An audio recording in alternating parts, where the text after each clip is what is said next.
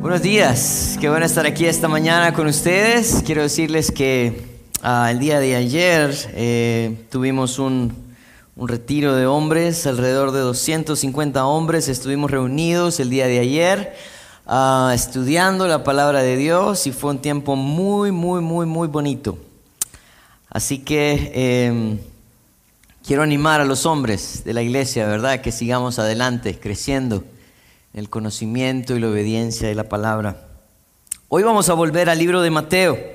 Vamos a volver y vamos a ir al, capítulo 9 de Mateo.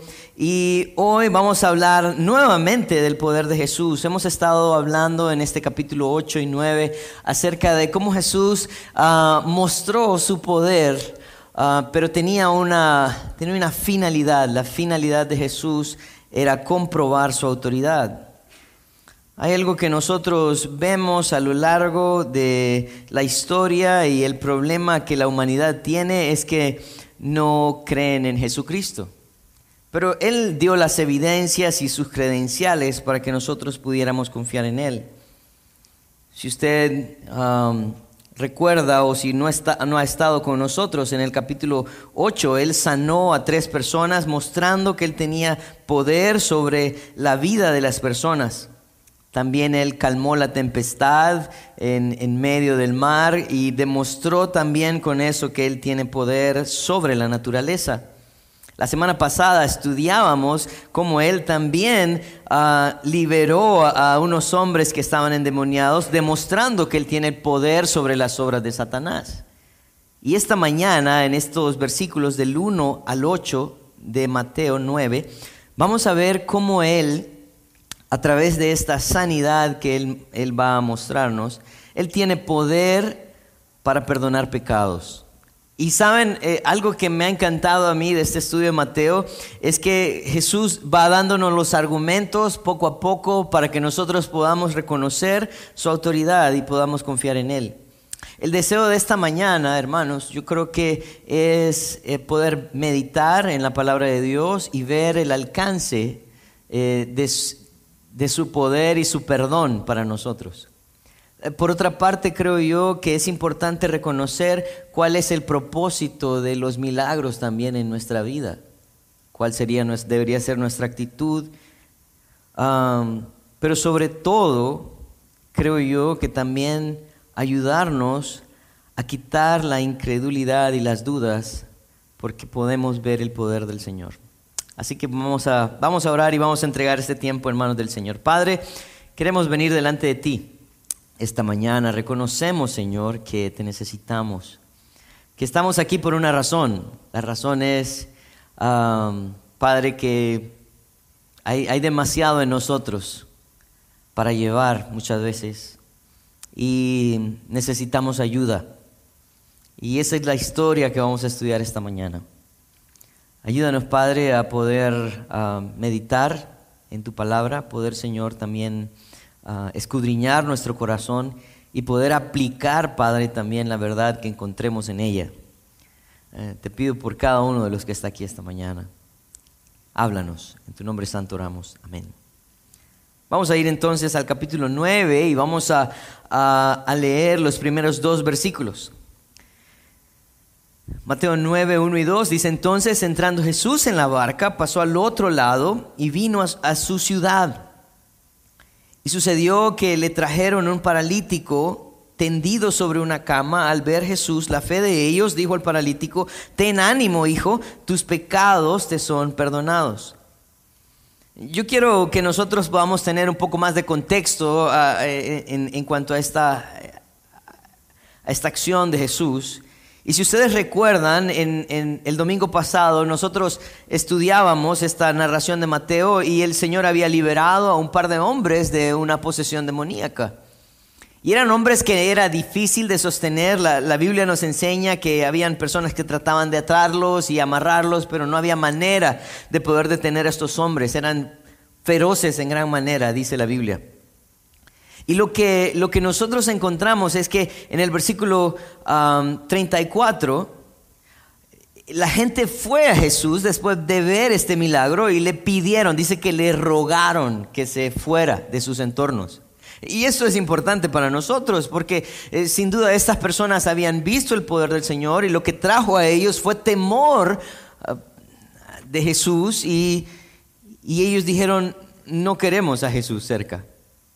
Y Jesús muy amablemente, porque Él es un caballero, Él sube a la barca y se va al otro lado. Eso es lo que nos está diciendo el capítulo 9.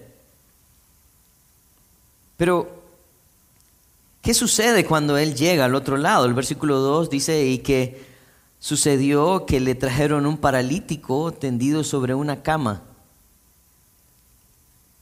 Mateo no nos da un lujo de detalles, pero Marcos, en el capítulo 2 de Marcos, en los versículos 1 al 5, extiende un poco esta historia. Y Marcos 2, 1 al 4 dice, entró Jesús otra vez en Capernaum después de algunos días y se oyó que estaba en casa. E inmediatamente se juntaron muchos de manera que ya no cabían ni aún a la puerta y les predicaba la palabra. Entonces vinieron a él, dice, unos trayendo un paralítico que era cargado por cuatro, él extiende entonces la historia, y como no podían acercarse a él a causa de la multitud, descubrieron el techo donde estaba y habiendo una haciendo una abertura bajo el techo, ah, bajaron, perdón, el lecho en que yacía el paralítico. Así que Marcos nos expresa un poco más extenso lo que está sucediendo en ese momento. Eh, la necesidad del hombre, hermanos, lo lleva a buscar soluciones y eso es cierto. Nuestra necesidad lo que hace es que nos lleva a tomar, a, tomar decisiones, buscar soluciones y, miren, si son nuestros problemas extremos, las soluciones deben de ser extremas. Y lo que nosotros vemos en esta historia es que eh, habían cuatro hombres, según Marcos, que toman a un paralítico, lo hacen, lo meten en una cama se dan cuenta que Jesús está ahí, buscan a Jesús, pero había demasiada gente en ese lugar. Las casas en ese momento ah, hacían, las personas hacían un segundo piso, ¿verdad? Como una terraza. Y ese era el lugar donde ellos llevaban a las personas para tener un tiempo social. Así que las áreas sociales son bíblicas. Puede construir una en su casa pero lo que sucede con, esta, eh, con esta casa es que se llenó al escuchar que Jesús había llegado. Capernaum era el lugar donde Jesús había sanado a la suegra de Pedro y a otros enfermos. Así que estos amigos que llevan a Jesús no están ahí de pura suerte, ellos están ahí porque reconocen que Jesús volvió a Capernaum y que ahora ellos tienen la oportunidad de llevar a su amigo. Dice que lo llevan, ¿verdad?, en la cama. No subieron al segundo piso, subieron al techo del segundo piso y abrieron entonces un hoyo y lo bajaron. miren, yo creo que e-, esta es una parte importante para nosotros. Porque de este punto, de este punto en adelante, nosotros podríamos enfocar nuestra enseñanza en la necesidad de tener buenos amigos. Y calza, ¿no? Eh, necesitamos amigos que te carguen y te lleven delante de Jesús. Ese sería un tema bien bonito. Ah, o ah, la importancia de rodearte de personas eh, que tengan buen eh, impacto en tu vida. El, el, tema un poco largo, pero también calzaría, ¿no? Pero el enfoque, hermanos, de esta enseñanza no son los amigos, aunque ellos hacen una gran labor. La Biblia no nos dice si estas personas eran simplemente amigos o familiares, no nos lo dice. Pero lo que sí nos dice es que ellos sacrificaron para llevar a su familiar o amigo delante de Jesús. Así que el tema principal de esta historia es Jesús. Jesús como el punto más importante, reconocido también por estos amigos. Estos hombres, como les decía, no solamente subieron al segundo piso, parece que subieron al techo del segundo piso y empezaron a abrir el techo y bajar al paralítico. Y miren, y esta parte a mí, honestamente, me ha llamado mucho la atención, porque yo no sé cómo se sentirían ustedes si en medio de la reunión empezamos a ver que el cielo falso empieza a caer y de pronto empieza alguien a bajar de ahí. Yo no sé cómo se sentirían, ¿verdad? Pero se sentiría extraño. Y no solamente eso, sino imagínense cuatro cabezas arriba diciendo, ya, ya llegó, ahí déjalo, sí. ¿No? Eso me llama poderosamente la atención porque ellos están sacrificando por, por llevar a su amigo porque reconocen que Jesús es la solución a su problema. Miren lo que dice el texto en, en el versículo 2. Dice, y sucedió que le trajeron a un paralítico tendido sobre una cama y al ver Jesús la fe de ellos, dijo al paralítico, ten ánimo hijo, tus pecados te son perdonados. Y hay algo aquí importante para nosotros. ¿Por qué? Porque Jesús lo que hace es decirle, tus pecados te son perdonados. Él no le dice, levántate y anda, como lo ha hecho en otras ocasiones. Y yo, yo quiero que no, no, no olvidemos a los amigos. ¿Verdad? Ellos están en el techo, recuerdan, viendo hacia abajo. ¿Y qué le dijo? Que, tus pecados te son perdonados. Ok, ¿y a qué hora se va a parar? ¿No? Eh, pero yo quiero que esto es importante para nosotros. ¿Por qué? Porque lo que Jesús está tratando de enseñarnos es que lo importante no es lo externo, sino lo interno.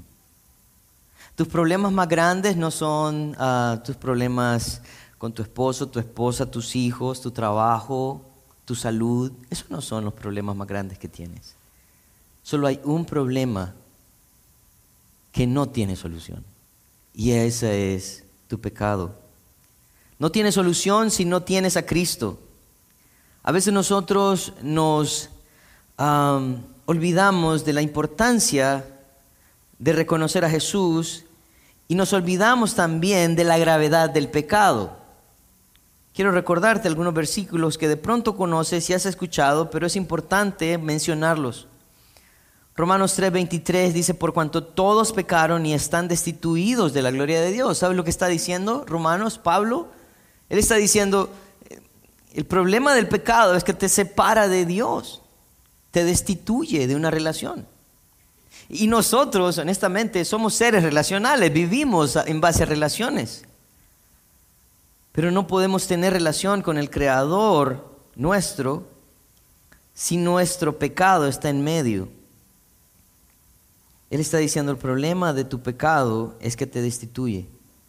No solamente te destituye de una relación con Dios, sino que según Juan 8, 31 y 32, Jesús está hablando a un grupo de hombres y les dice, dijo entonces Jesús a los judíos que habían creído en Él, si vosotros permanecéis en mí permanecieres en mi palabra, perdón, seréis verdaderamente mis discípulos y conoceréis la verdad y la verdad os hará libres. ¿Saben lo que dice Jesús acerca del pecado? Lo que está diciendo en el texto acerca del pecado es que no solamente destituye, te quita una relación con Dios, sino que también el, el pecado te esclaviza.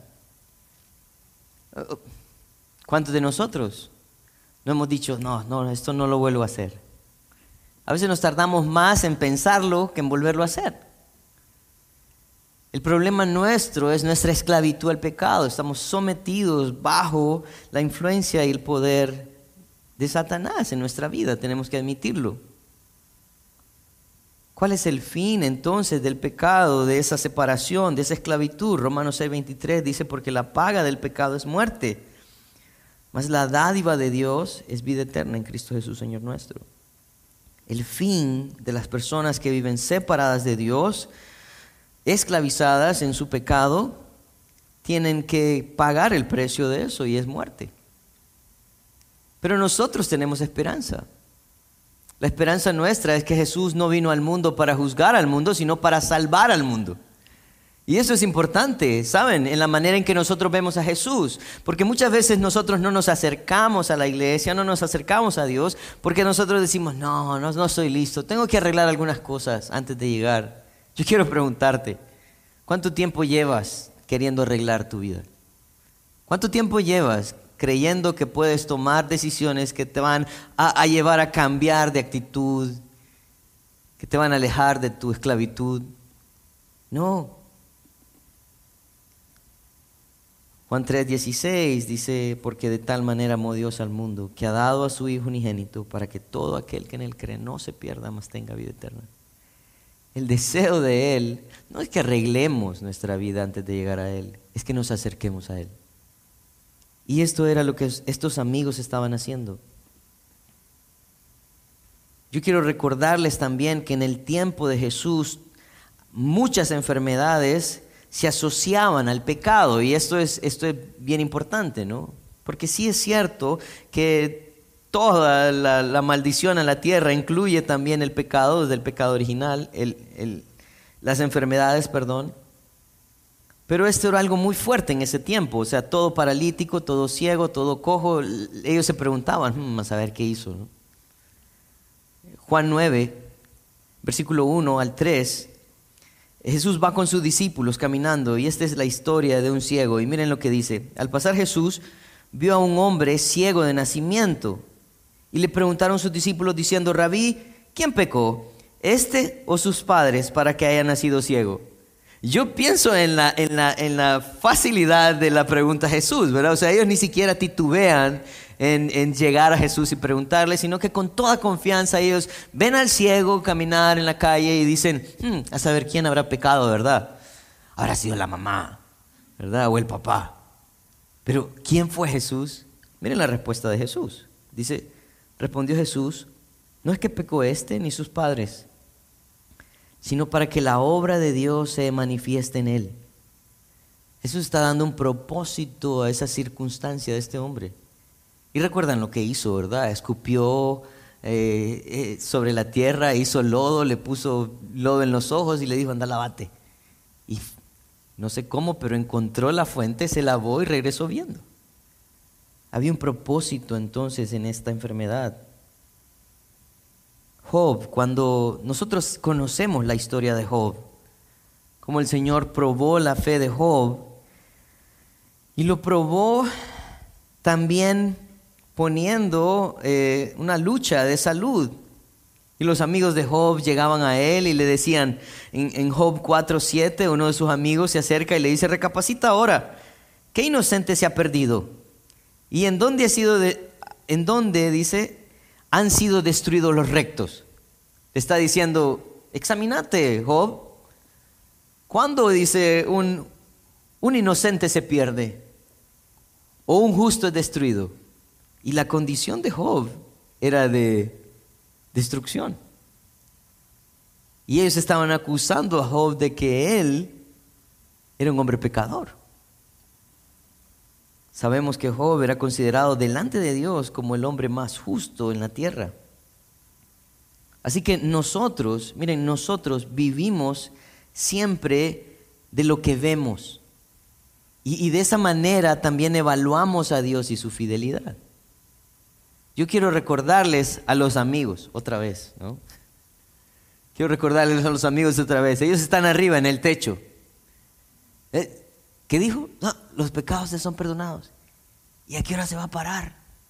No veo que se mueve todavía. Bueno, había, había una enseñanza que el Señor estaba tratando de manejar en ese momento. Una enseñanza importante. el Señor quería demostrar que Él no solamente tenía el poder para perdonar pecados, uh, sino que Él tenía poder para sanarlo. Cuando nosotros vemos la historia de algunos grandes hombres de la Biblia, como Pablo, por ejemplo, nosotros encontramos que, que Pablo reconoce el cambio que el Señor ha hecho cuando él fue perdonado. Dice eh, Primera de Timoteo capítulo 1 versículo 13, dice, habiendo yo sido antes blasfemo, perseguidor, injuriador, Dice, mas fui recibido a misericordia porque lo hice por ignorancia, en, en incredulidad. Pablo reconoce que su vida tenía un gran problema, aunque era un hombre exitoso, ¿saben? Él era un hombre que tenía mucha influencia. Era un hombre que tenía mucha educación. Algunos creen que su estatus era un estatus muy elevado en el momento. ¿Por qué? Porque él tenía una doble nacionalidad. Él tenía una nacionalidad romana y era judío. Quiere decir que su familia en realidad se rozaba con los grandes. Pero él dice, yo era un blasfemo, era un perseguidor, era un, un injuriador. Pero dice, fui recibido a misericordia. El problema nuestro, hermanos, por la cual nosotros a veces no podemos ver a Cristo obrar en nuestra vida y, muchos de nosotros, estoy seguro, no hemos encontrado salvación, es por nuestra incredulidad. La incredulidad es lo que mantiene al hombre lejos de su salvación. Pero ¿qué está pasando aquí? Miren, vayan conmigo nuevamente al versículo 3 al 5. Entonces algunos de los escribas decían dentro de sí, este blasfema. Y conociendo Jesús los pensamientos de ellos, dijo, ¿por qué pensáis mal en vuestros corazones? Porque, ¿qué es más fácil decir, los, pecadores, los pecados te son perdonados? O decir, levántate y anda. Jesús entonces reconoce que en ese grupo de personas que estaban ahí, no todos creían en Él. Y eso es importante, ¿saben? ¿Por qué? Porque a veces creemos que en la iglesia todos creen en Dios. No, hermanos, no. Hay muchos que están aquí que no creen en Dios, que están aquí para ver el show, ¿verdad? A ver qué tan bien canta el hermano Gerson y, contar eh, de pronto eh, cuántas personas vienen y si estuvo bueno el café afuera o no, ¿verdad? Eh, ya hay vasos para los que querían café, se habían acabado. No, él, dice que el versículo 3 dice que habían personas que decían dentro de sí este blasfema. Y es que estos hombres, estos hombres parece que estaban ahí tratando de contar los errores doctrinales de Jesús. pero Jesús conocía las intenciones y el corazón. Ustedes quiero decirles, Jesús conoce el pensamiento y el corazón nuestro. A Él no lo podemos engañar. Es más, la Biblia lo menciona en varias ocasiones y solo voy a mencionar un par. Por ejemplo, Juan capítulo 2, versículo 23, dice, estando en Jerusalén en la fiesta de la Pascua, muchos creyeron en su nombre viendo señales, las señales que hacía, pero Jesús mismo no se fiaba de ellos. Miren qué interesante esto. Porque en el versículo anterior dice que muchos creyeron, pero el Señor dice que no se fiaba de ellos porque conocía a todos, dice, y no tenía necesidad de que nadie le diese testimonio del hombre, pues él sabía lo que había en el hombre. Él no necesitaba que las personas llegaran y le dijeran, Jesús, aquel creyó en vos. No, porque él ya sabía lo que había en él. Primera de Samuel 16:7 dice, y Jehová respondió a Samuel, no mires a su parecer ni a lo grande de su estatura, porque yo lo desecho, porque Jehová no mira lo que mira el hombre, pues el hombre mira lo que está delante de sus ojos, pero Jehová mira el corazón. Esto hablando acerca del nombramiento de David como el próximo rey. Samuel dijo, yo lo veo bien chiquito, pero el Señor dijo, no no es el tamaño de su estatura.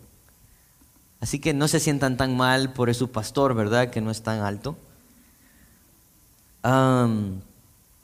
pero yo creo que nosotros vivimos en ese espectro, ¿no?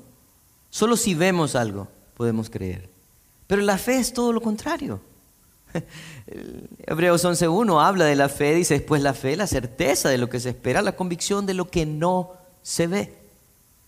Y sabes, yo creo que si nosotros midiéramos nuestro caminar cristiano y nuestra fidelidad a Dios en base a lo que viéramos, de pronto muchos de nosotros no caminaríamos con Él.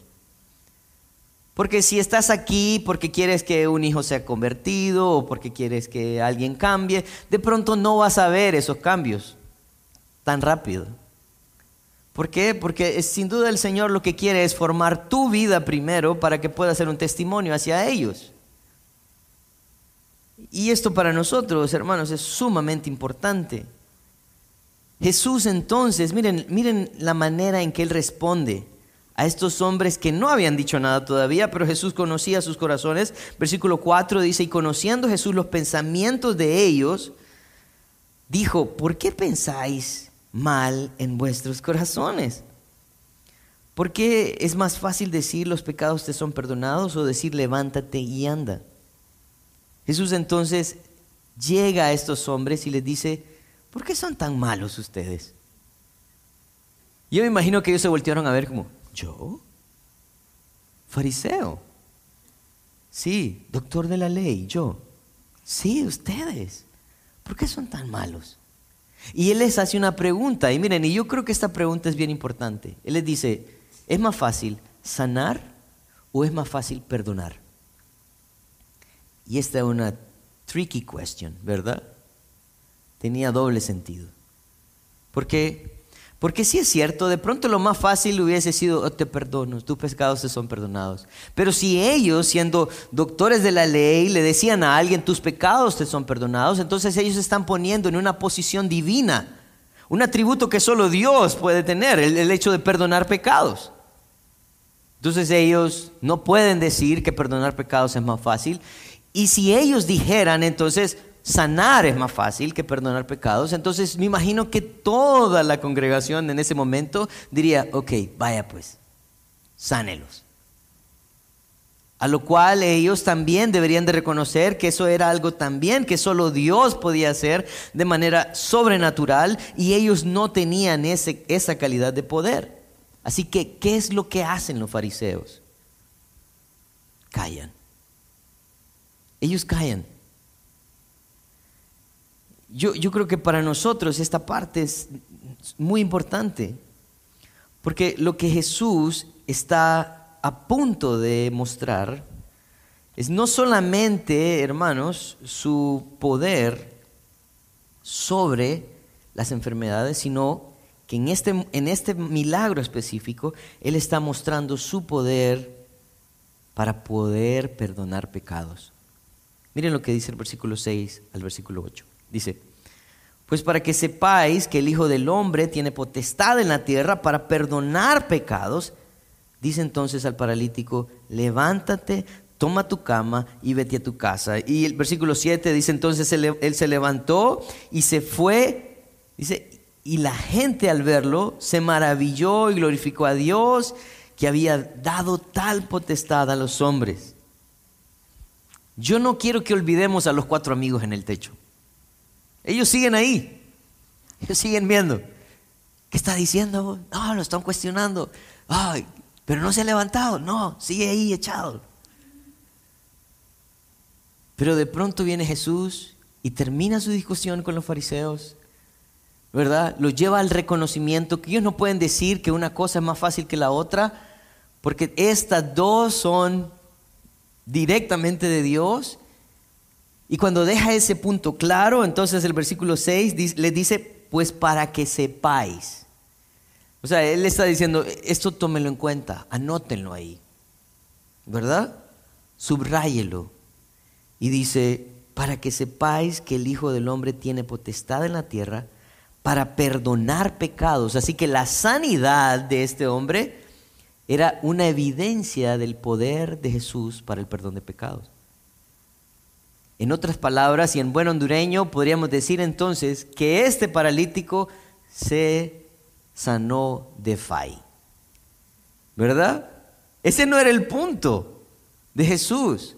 Él quería sanar su problema más grande, que era su corazón, su relación con Dios. Pero él dice, él dijo, necesito mostrarles a ustedes que el perdón de pecados y la sanidad solo pueden ser hechas por Dios, así que la única manera en que ustedes pueden confirmar y corroborar que yo lo perdoné de sus pecados es si este hombre se levanta. Así que, joven, levántate. Es lo mismo que Jesús hizo, por ejemplo, en los versículos anteriores, cuando él mandó los demonios a los cerdos. Era una evidencia de que estos hombres habían sido liberados cuando los cerdos eh, eh, se tiraron allá y, los hombres quedaron tranquilos en sus cabales. Así que el, el, deseo de Jesús era mostrar que Él tenía el poder para perdonar pecados.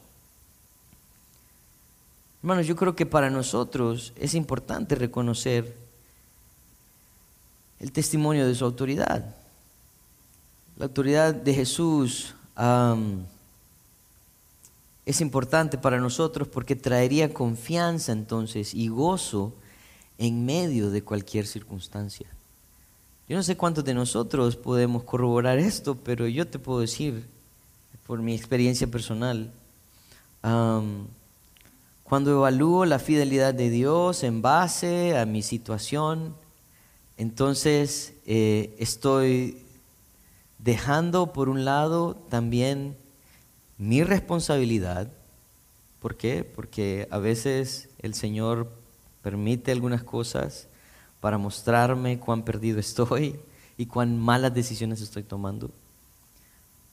Pero cuando yo evalúo mi vida en base a lo que el Señor ha hecho, entonces solo puedo confiar más en Él. Los milagros nunca fueron una evidencia de que las personas iban a creer en Jesús, ¿saben? ¿Por qué? Porque en el libro de Hechos, si ustedes siguen leyendo la Biblia en el libro de Hechos, en el capítulo 2, versículo 22, Pedro se levanta y habla al pueblo de Israel después de que Jesús fue crucificado y resucitado y ascendido al cielo, y él le dice esto, dice, oíd estas palabras. Jesús Nazareno, varón aprobado por Dios entre vosotros con las maravillas, prodigios y señales que Dios hizo entre vosotros por medio de él, como vosotros mismos sabéis, a este entregado por el, el determinado consejo y anticipado conocimiento de Dios, prendisteis y matasteis por mano de inicuos, crucificándole. Estas personas que se maravillaron de la obra de Jesús no necesariamente creyeron en Él.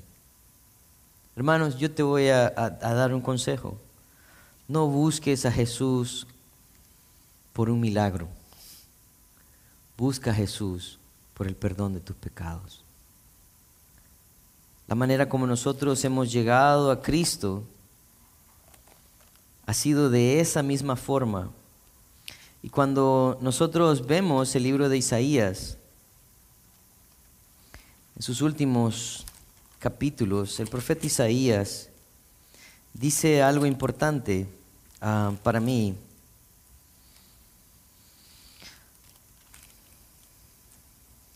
Isaías 65.1 dice, fui buscado por los que no preguntaban por mí fui hallado por los que no me buscaban.